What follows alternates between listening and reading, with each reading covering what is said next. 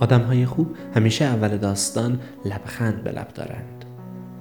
در عمیقترین فکرهایشان آنجا که دست هیچ کس نمی رسد تا از دریای افکارشان بیرونشان بکشد باز حواسشان به دوستشان هست که دلش نگیرد.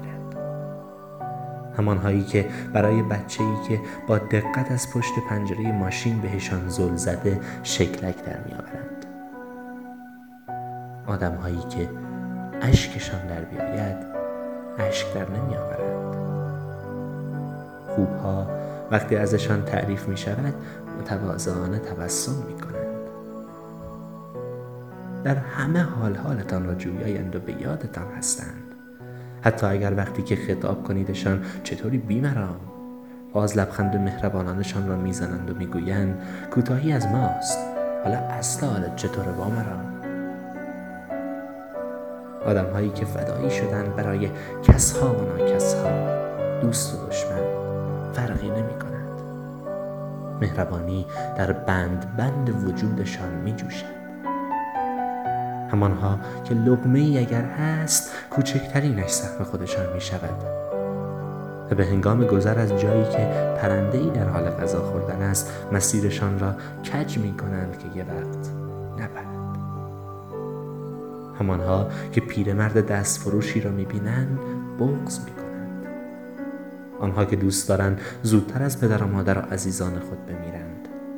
نکند که داغ آنها را ببینند.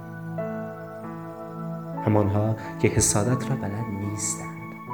و وقتی خبر خوش برای دوستانشان میشنوند اشک شوق در چشمهایشان حلقه می‌زند. آدمهای خوب متهم می‌شوند به بدی به شورش را درآوردن. ندانستم که چون خوبند بدند یا چون از خوبی شورش را درآوردند بد شدند. اما هرچه که هست نابند کمند. همانها که آخر داستان وقتی ترک می شوند با وجود شکسته شدهشان با اینکه مقصر نیستند عذرخواهی می کنند و می‌گویند ببخش اگر حتی مهربانی هم اذیتت می کرد دست خودم نبود. لبخند معرکت همیشگی. آدم های خوب اول داستان محکومند به مرموزی بابت خنده ها و تبسم هاشان و آخرش خوبی هایشان رنگ دیوانگی به خود می‌گیرد و با حرفهای این و آنی که می‌گویند خلی به قرآن. اینقدر خوب نباش. میمیرند.